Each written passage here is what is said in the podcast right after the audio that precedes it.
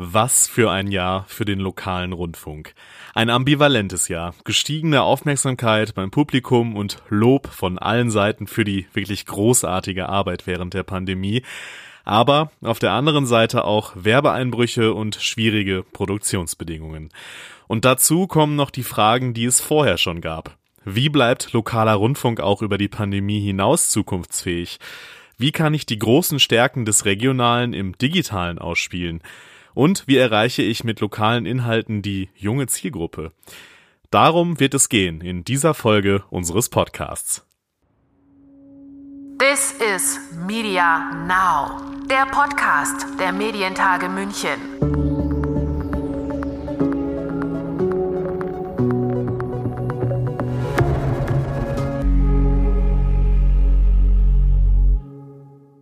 Mein Name ist Lukas Schöne und ich begrüße Sie zum Podcast der Medientage München. Und bei eben diesen Medientagen durfte eins in diesem Jahr nicht fehlen.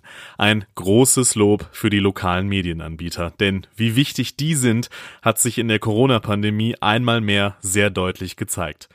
Das machte bei den Medientagen auch Siegfried Schneider nochmal klar, der Präsident der Bayerischen Landeszentrale für neue Medien, BLM.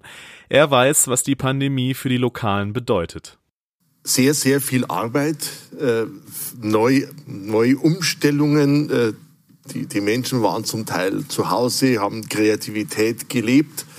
Die Menschen vor den Fernsehgeräten und vom Radio wollten Informationen haben, neueste Informationen, was passiert äh, mit Corona vor meiner Haustür. Natürlich ist es wichtig, wenn man Deutschland und Bayern insgesamt weiß, aber was heißt es für Deckendorf, für Hof, was heißt es für Augsburg, was heißt es äh, für Würzburg und so weiter.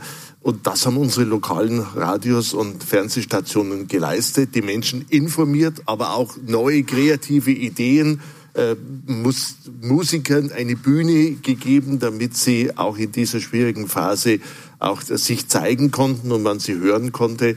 Und es war von höchster Qualität. Und, und ich sage ganz bewusst, äh, es ist systemrelevant gewesen. Und der Lokalfunk hat gezeigt, wie wichtig er ist, nämlich dass er auch Zusammenhalt ermöglicht, dass er ein Stück Anker in einer unruhigen Zeit ist. Also Hut ab vor dem, was geleistet wurde. Ja, Hut ab, vor allem, wenn man die Umstände bedenkt. Ich habe es ja am Anfang schon erwähnt. Werbeeinnahmen sind teilweise dramatisch weggebrochen und die Zukunft ist ja auch weiter ungewiss. Lockdown Light seit November. Aktuell ist auch wieder ein harter Lockdown mit der Schließung von Geschäften im Gespräch und wird auch immer wahrscheinlicher. Das hat alles natürlich unmittelbar Einfluss auf die lokalen Medienanbieter. Im Werbegeschäft genauso wie bei der Produktion die ist mit Abstand halten, strengen Hygienemaßnahmen und so weiter alles andere als einfach. Aber auch da haben die MitarbeiterInnen längst kreative Lösungen gefunden. Damit das alles aber so bleibt, die lokalen Anbieter jetzt und auch über die Pandemie hinaus ihren hervorragenden Job machen können, ist mehr nötig als warme Worte, das ist auch klar. In Bayern wurden zum Beispiel letzte Woche im Landtag politisch die Weichen gestellt für die nächsten Jahre. Mit der Änderung des bayerischen Mediengesetzes wurde beschlossen, die finanzielle Förderung der lokalen TV-Anbieter für die nächsten vier Jahre zu verlängern. Und noch ein Schritt für die Zukunft steht in der Änderung.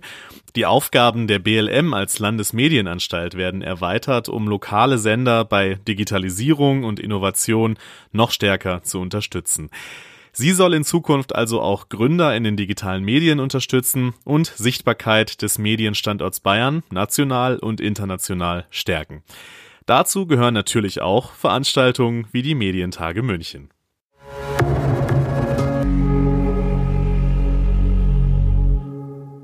Also, das sind Grundsteine für die Zukunft von lokalem Rundfunk. Aber darüber hinaus gibt es natürlich viele andere Themen für die Zukunft, technische und auch auf der Inhaltsseite. Einige davon wollen wir uns jetzt mal anschauen, die auch bei den Medientagen München diskutiert wurden. Mit dem ersten Thema knüpfen wir an die vergangene Folge dieses Podcasts an, in der wir über das Medium des Jahres 2020 gesprochen haben, nämlich den Podcast. Das Funkhaus Nürnberg hat nämlich eine Idee, wie man das Thema auch auf lokaler Ebene innovativ angehen kann, nämlich mit der regionalen Podcast-Plattform PodU. Darauf sollen einmal eigene Podcast-Inhalte der sieben Stationen des Funkhauses gespielt werden, aber sie ist auch offen für Inhalte von anderen Sendern oder unabhängigen Podcastern aus der Region. Flo Kerschner, Programmleiter im Funkhaus, erklärte bei den Medientagen, wie es zu dieser Idee kam. Da haben wir uns einfach mal umgeguckt äh, im Markt, was gibt's da an Content, äh, an Blogs äh, bei uns in der Region, die erfolgreich sind, die Content haben. Äh, was gibt's äh, an, an Instagram, an Influencern bei uns in der Region, die eben Content haben, wo es sich lohnt, ähm, eben einen Podcast draus zu machen. Also freie Podcasts haben wir gesucht, die haben nämlich entscheidende Vorteile. Sie haben authentische Inhalte, sie haben Begeisterung für das Medium Podcast, sie haben die inhaltliche Expertise und das zusammen jetzt mit unserer Expertise, ähm, das ist quasi gebündelt alles in einer Art Netzwerk, den wir schaffen wollen, der perfekte Inhalt für den regionalen Podcastmarkt.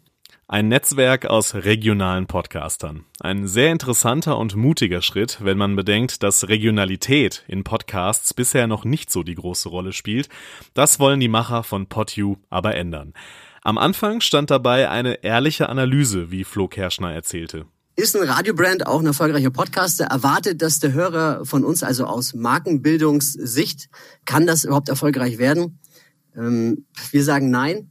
Äh, was war dann die Schlussfolgerung daraus? Lass uns doch einfach eine, eine Podcast-Marke kreieren und äh, schauen wir mal, wie wir die am besten Fall neben den großen Playern im Markt positionieren können. Das war so der Ausgangspunkt, den wir hatten ähm, eine Marke eben kreieren, auf die wir und dann vielleicht bestenfalls auch, weil wir ja immer so hier im Funkhaus Nürnberg den Funkhausgedanken mit sieben weiteren oder mit neben an sechs weiteren Radioprogrammen, den müssen wir immer so ein bisschen leben und denken, wie können alle Radiosender mit ihrer noch vorhandenen analogen Reichweite, die Gott sei Dank ja besser als jemals zuvor performt, gerade eben, wie können wir das nutzen, die analoge Reichweite in eine digitale Reichweite zu wandeln und auf eine digitale Podcast-Marke einzuzahlen?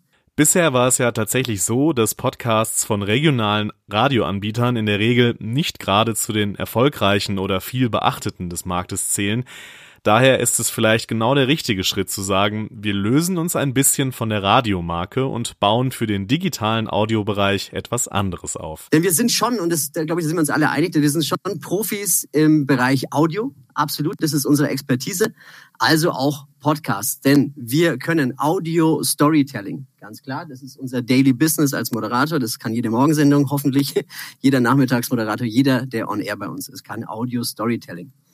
Wir können ein Teasing, äh, das ist das, was wir tagtäglich machen, um unsere Hörer länger vor dem Radiogerät äh, halten zu können. Wir können im Funkhaus mit unseren ähm, äh, Mitarbeitern Verkauf, mit unserer Verkaufsabteilung. Das heißt, auch äh, das Thema haben wir bei uns. Dann haben wir die Technik bei uns im Haus, äh, die man braucht für gute Podcasts. Und wir haben eben die analoge Reichweite, um es digital erfolgreich zu machen. Fehlte also nur noch ein Netzwerk, das über die hausinternen Inhalte hinausgeht. Patrick Rist, Moderator beim Funkhaus. Und dann sind wir eben auf äh, Creator aus der Region zugegangen, haben uns äh, den Podcast-Markt im Raum Nürnberg ein bisschen gescannt, geschaut, was gibt's da und sind auf Leute zugegangen. Ähm, was Flo gerade meinte, was wir teilweise einfach nicht leisten können im Funkhaus, haben alle möglichen Podcasts durchgehört, äh, wo wir Potenzial ge gesehen haben, haben das zu uns ins Boot geholt, haben die unterstützt mit dem, was wir können, mit äh, Workshops, mit Wissen, Tricks, professionellen Intros. Und wir hatten auch sehr, sehr schnell sehr, sehr schöne Formate dabei. Jetzt ein paar Beispiele aus den unterschiedlichsten äh, Richtungen. Food, Nachhaltigkeit, Musik, äh, Tiere. Einer unserer neuesten Podcasts in unserem Portfolio Hallo Hebamme äh, von zwei Hebammen, die das wunderbar machen, die vorher noch keinen Podcast hatten, äh, die den mit uns gestartet hatten. Und äh, ziemlich schnell hatten wir dann äh, da schon eine ziemliche Reichweite drauf. Und äh, der Podcast ist direkt in der ersten Woche auch auf äh, Platz 14 der Trending Podcasts in Spotify eingestiegen zum Beispiel. Woran wir sehen, das funktioniert. Wir stellen mit den Podcastern zusammen mit einer geballten Kompetenz einfach was Cooles auf die Beine und äh, dann haben wir ja auch noch die Möglichkeit der Vermarktung an der Hand. Wichtiger Punkt, äh, weil Podcasts einfach eine Goldgrube sein können. Über die Vermarktungsmöglichkeiten in Podcasts haben wir ja auch in der letzten Folge schon gesprochen und diese Dinge, die Patrick Rister angesprochen hat, sind wichtig. Gerade wenn man die große Plattformkonkurrenz sieht. Apple Podcasts, dieser Stitcher, es gibt viele, viele mehr, die Podcasts anbieten. Und äh, wir können uns nicht verwehren, wir können nicht bestreiten, dass die Nutzer da schon sind. Die nutzen diese Portale, klar. Und den größten Fuß ins Podcast-Business hat ja hier in Deutschland zumindest äh, in den letzten Jahren Spotify gesetzt. So der als der große Player im Musikstreaming natürlich naheliegend für Nutzer, dass man darüber dann auch äh, Podcasts hört. Ich sage immer gern, Spotify ist so quasi die Einstiegsdroge ins Podcasts hören geworden. Und es ist ja auch klar, warum. Die Leute kennen Spotify vom Musik hören, ist ein Vertrauens- und Bekanntheitsverhältnis da und warum soll ich dann zu einem anderen Anbieter gehen, dessen Namen ich vielleicht nicht kenne, der mir komplett unbekannt ist, äh, wenn ich es da auch hören kann? Auch wenn mir da vielleicht ein paar Funktionen noch fehlen, weil es vielleicht trotzdem nicht die beste Plattform, die beste App ist. Aber in genau diesem Punkt, den Spotify da hat, haben wir auch den entscheidenden Vorteil. Denn die Menschen kennen ja unsere Sender, die Menschen kennen uns ja genauso und wissen, dass sie bei uns gute Inhalte und Qualität bekommen und haben Vertrauen in uns. Und zusätzlich haben wir den großen Vorteil der Regionalität und deswegen können wir zumindest hier in der Region uns in diese Reihe einreihen und zwar mit PodU. Mit der Plattform, die wir jetzt erklärt haben, aber in Kürze auch mit der PodU App. Und genau diese App wird schon ab Mitte Dezember in den App Stores zur Verfügung stehen mit all den Inhalten dieser Idee des regionalen Podcast-Netzwerk, den Stärken des regionalen und lokalen. Entwickelt hat die App mit dem Funkhaus übrigens Konsole Labs als erfahrener Softwareentwickler. Ja, PodU war jetzt ein Beispiel dafür, wie aus einer innovativen Idee ein innovatives Kundenprodukt wurde. Jetzt nehmen wir einen etwas anderen Weg, nämlich wie ein innovatives Tool Medienanbietern dabei helfen kann, ihre Angebote zu verbessern. Bei den Medientagen wurde der HBBTV Rating Monitor vorgestellt, ein Analysetool, um in Echtzeit Einblick in Anzahl, Verweildauer und Verbreitungswege von an das Internet angeschlossenen HBBTV-Geräten zu bekommen. Entwickelt hat das Ganze die Bayerische Medientechnik mit Unterstützung der BLM. Und das Schöne daran ist, dass es für TV-Sender, die eben nicht über eine tagesaktuelle Quotenauswertung verfügen, ein Tool an die Hand geben, wo sie abwechselnd Programmelemente analysieren können. So fasst Frank Stressle die Vorteile des Tools zusammen. Er ist Geschäftsführer der Bayerischen Medientechnik. Aber Moment, HBBTV, was war das noch gleich? HBBTV, das klingt sehr komisch, heißt Hybrid Broadcast Broadband TV.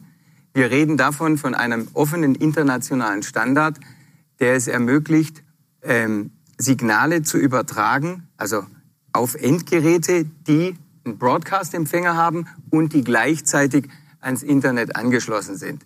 Der Vorteil von HBB TV ist, dass TV-Sender diesen Impuls mit übertragen in der normalen Fernsehsendung. Und wenn man in das Programm reinschaltet, dann wird automatisch eine, ein Programm, ein HBB TV-Programm im Hintergrund abgespielt. Dieses Programm macht die Möglichkeit, dass wir in Echtzeit die Daten, die Rückmeldungen erheben und durch die Impulse, die immer ausgestrahlt werden, können wir die Verweildauer ermitteln. Die Zuschauer kennen HBB TV möglicherweise unter dem Begriff Red Button. Wenn Sie zu Hause Fernsehprogramm umschalten, poppt in der Regel nach ein, zwei Sekunden ein kleines Fenster mit Programmhinweisen etc. auf.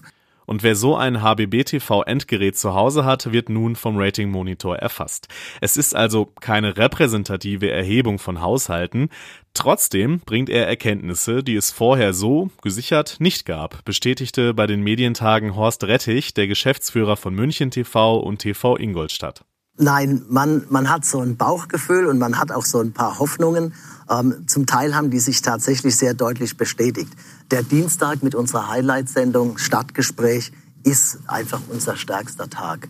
Wird aber gefolgt vom Sonntag. Damit hat kein Mensch gerechnet, weil der Sonntag gehört im nationalen großen Fernsehen. Ähm, aber tatsächlich können wir am Sonntag ähm, eine sehr, sehr gute Resonanz äh, vermelden. Und der Mittwoch, wie heute, ähm, ein zweites Highlight auf unserem Sender ähm, mit Menschen in München ähm, hat auch seine Berechtigung und äh, mit, wie man sehen kann in dem Dashboard, mit 70.000 ähm, Geräten, die benutzt wurden. Das sind keine Zuschauer. Die Zuschauer dürfen durchaus mehr sein, die dahinter sitzen. Und davon geht man auch aus, weil es ja nur ein Teilausschnitt ist, was HBB TV zeigt. Ähm, ist durchaus beachtlich. Und nein, das sind für uns schon Erkenntnisse, die uns helfen, das Programm zu steuern. Wie so eine Steuerung aussehen kann, auf Grundlage der durch den Rating-Monitor gewonnenen Daten, das schob er dann gleich hinterher. Ja, also das zeigt ganz klar, dass wir an manchen Stellen umdenken müssen. Ähm, wir wissen jetzt, dass äh, die Zeit zwischen 18 und 20 Uhr ähm, gar nicht die dominante ist. Das heißt, da werden wir uns darauf einstellen müssen und werden auch dran arbeiten müssen. Ähm, und wir sehen damit ganz deutlich, wo Handlungsbedarf ist und wo nicht. Ähm, wir können aber auch einschätzen über dieses Tool, wie funktionieren unterschiedliche Moderatoren in unterschiedlichen Sendungen. Wenn wir montags unsere Sportsendung mit drei unterschiedlichen Moderatoren in der Folge besetzen, dann können wir sehen, bei wem sind die Abbruchraten höher, bei wem sind sie geringer. Also es ist schon ein hochinteressantes Tool, aus dem man viel lernen kann. Lernen kann man natürlich einmal aus den Daten, klar. Lernen kann man aber auch, und damit kommen wir zum nächsten Thema, von Dingen, die anderswo funktionieren. Ich schlage jetzt wieder eine kleine Brücke zu einer vergangenen Folge. In Folge 12 nämlich, da haben wir über die Generation Z, also die junge Zielgruppe gesprochen. Wie erreiche ich die eigentlich? Welche Formate funktionieren? Auf welchen Plattformen muss ich sein? Das waren da so die Fragen. Und diese Fragen stellen sich natürlich auch für lokale Rundfunkanbieter. Und dafür gab es bei den Medientagen auch ein bisschen Inspiration, unter anderem von Marie Ludwig, die ist Reporterin bei der Rheinischen Post und die hat im Gespräch mit Moderator Stefan Aswalk Folgendes erzählt. Wir haben auf Instagram eine Reise durch die Region in NRW gemacht und haben ja Lokaljournalismus das erste Mal in der Form und Regelmäßigkeit eben auf äh, Instagram und in unserem Rhein Stories, so hieß das ähm, Format. Ähm, ja, dort haben wir lokale Geschichten erzählt. Und das über acht Wochen. Wir haben nämlich auf unserem Bulli, der hieß Rainer, also wie der Rhein, der Fluss. ähm, genau, und äh, auf dem haben wir auch übernachtet in einem Dachzelt und haben jeden Tag was Neues erlebt. Mhm. Wie kamen die Geschichten zu euch oder wie habt ihr sie gefunden? Boah, ja, das war ein ganzes Jahr Arbeit. Also wir haben wirklich gemeinsam über ein Jahr lang recherchiert. Wir haben äh, Instagram durchforstet. Wir haben mit den Lokalredaktionen vor Ort gesprochen. Wir haben ja unsere eigenen Ideen mit eingebunden, weil unsere Reise war auch auf das Thema Nachhaltigkeit eben ausgerichtet. Wir haben nicht nur schöne Orte gezeigt, wie man es vielleicht von Instagram so kennt und wofür es vielleicht auch verpönt ist, sondern wir haben eben auch versucht, die kleinen Weltverbesserinnen ähm, vor Ort zu zeigen und so vom Insektenfood-Startup oder dem Landwirt, der ähm, zum Seewirt wurde und Hausboote nun für seinen eigenen Bauernhof hat, weil der Milchpreis so tief gesunken war. Ja, und das vielleicht nur als zwei kleine Beispiele. Im Regionalen stecken doch oft die besten und interessantesten Geschichten. Und dann auch noch in meiner schönen Heimat NRW, das finde ich ja gut. Äh, Verzeihung.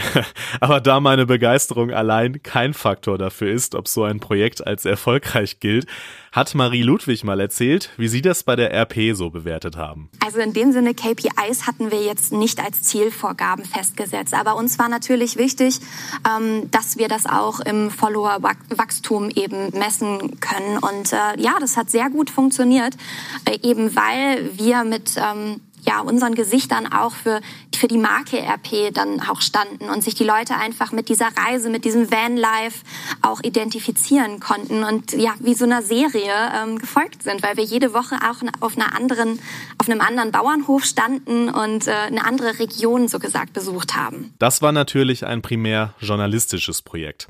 Es kann sich aber auch lohnen, darauf zu schauen, wie Städte so ihr Marketing angehen, wie die versuchen, junge Menschen für ihre Marke zu begeistern begeistern. Die Stadt Hof in Oberfranken hat da was Interessantes gemacht. Die sind nämlich auf die Influencerin Deborah Fickhenscher zugegangen, als die nach Hof gezogen ist. Die hat unter dem Namen Seven Days Love auf Instagram immerhin über 30.000 Follower und sie macht jetzt Marketing für den Einzelhandel und Dienstleistungen in Hof. Das Konzept dahinter ist relativ einfach. Also es ist einmal auf Social Media, Instagram und Facebook. Dann haben wir eine eigene Website mit einem Blog, äh, Einkaufen in Hof. Und dort wird über drei Monate Werbung für jeden Einzelhändler oder Dienstleister, Unternehmer gemacht. Und nach den drei Monaten kommt ein großer ausführlicher Text auf dem Blog Einkaufen in Hof. Wir durch unser Social Media zeigen nochmal hinter die Kulissen, die Händler, wer steht hinter der Kasse, einfach das Gesicht, dass die Leute, die ähm, oft online unterwegs sind, auch einfach sagen, okay, ich muss jetzt unbedingt live in den richtigen Laden rein, um lokal eben die Einzelhändler oder überhaupt die ganzen Unternehmer zu unterstützen. Und noch ein Beispiel, das kommt jetzt aus Dresden, und zwar von einem 16-Jährigen. Benedikt Bartsch hat schon früh seine erste Schritte in die Medienwelt gemacht, zum Beispiel mit zwölf eine erste Radiosendung, wie er bei den Medientagen erzählt hat. Außerdem hat er den YouTube-Kanal Benno, früher Brainfox, in dem er verschiedene Berufe vorstellt, für über 13.000 Abonnenten. Er scheint aber auch ein Herz für Lokales zu haben und ist von sich aus auf das Dresden-Fernsehen zugegangen, ob die denn eigentlich Formate für die junge Zielgruppe haben. Ja, und das Ende vom Lied? Ich mache das Format Storyband, das haben wir im November 2018 schon angefangen. Das ist total verpönt eigentlich in der Medienwelt, weil das ist eine Hochformatsendung. Wir machen die per Instagram und spielen die aber crossmedial auch noch mit ähm, im klassischen TV, also richtig in der Nachrichtensendung, das ist bei uns die Drehscheibe. Ähm, genau, da machen wir ganz viel buntes Zeug. Also ich war zum Beispiel im Sächsischen Landtag unterwegs und habe mir den äh, Landtagspräsidenten mal vorgeknüpft, habe gesagt, reden Sie mal ganz kurz 15 Sekunden, wir machen hier eine Instagram-Story, ja, weil Politiker reden ja gerne sehr viel und das war dann sehr schön, die mal auf 15 Sekunden zu strecken bei Instagram. Ja, aber auch ernste Themen, äh, wie zum Beispiel habe ich das Thema Krebs behandelt in so einem kurzen Format bei Instagram. Das war auch total schwierig, aber ich glaube, es ist ganz gut ähm, gelungen am Ende. Ja, oder ich guck mal, wie so die Schule im letzten Jahrhunderten funktionierte hm, habe da auch ganz viele ähm, Sendungen zugemacht irgendwie und war da im Schulmuseum unterwegs und habe mir das mal angeschaut, mich da verkleidet und da mitgemacht. Also äh, eine bunte Mischung auf jeden Fall bei dem Format Storyband. Ja, vieles buntes Zeug. so könnte man vielleicht auch diesen Podcast zusammenfassen. Hochkantformate fürs lokale TV, Hashtag Vanlife und Regionaljournalismus, Stadtmarketing mit einer Influencerin, eine regionale Podcast-Plattform, ein Analysetool für private TV-Anbieter. Das waren einige unterschiedliche Ansätze, wie es für lokale Anbieter in die Zukunft gehen kann. Natürlich alles nicht erschöpfend, klar, denn so Themen wie DRB+, 5G, die Konkurrenz der großen Plattformen, nicht zuletzt der Weg aus der Pandemiekrise und so weiter und so weiter, die sind für den lokalen Rundfunk natürlich von allergrößter Bedeutung und es bleibt spannend, wie sich das in den nächsten Jahren so entwickeln wird. Gezeigt hat sich in diesem Jahr aber eines, und das kann man gar nicht oft genug betonen. Siegfried Schneider. Es ist systemrelevant gewesen und Hut ab vor dem, was geleistet wurde. Damit verabschiede ich mich von Ihnen an dieser Stelle und sage bis zum nächsten Mal.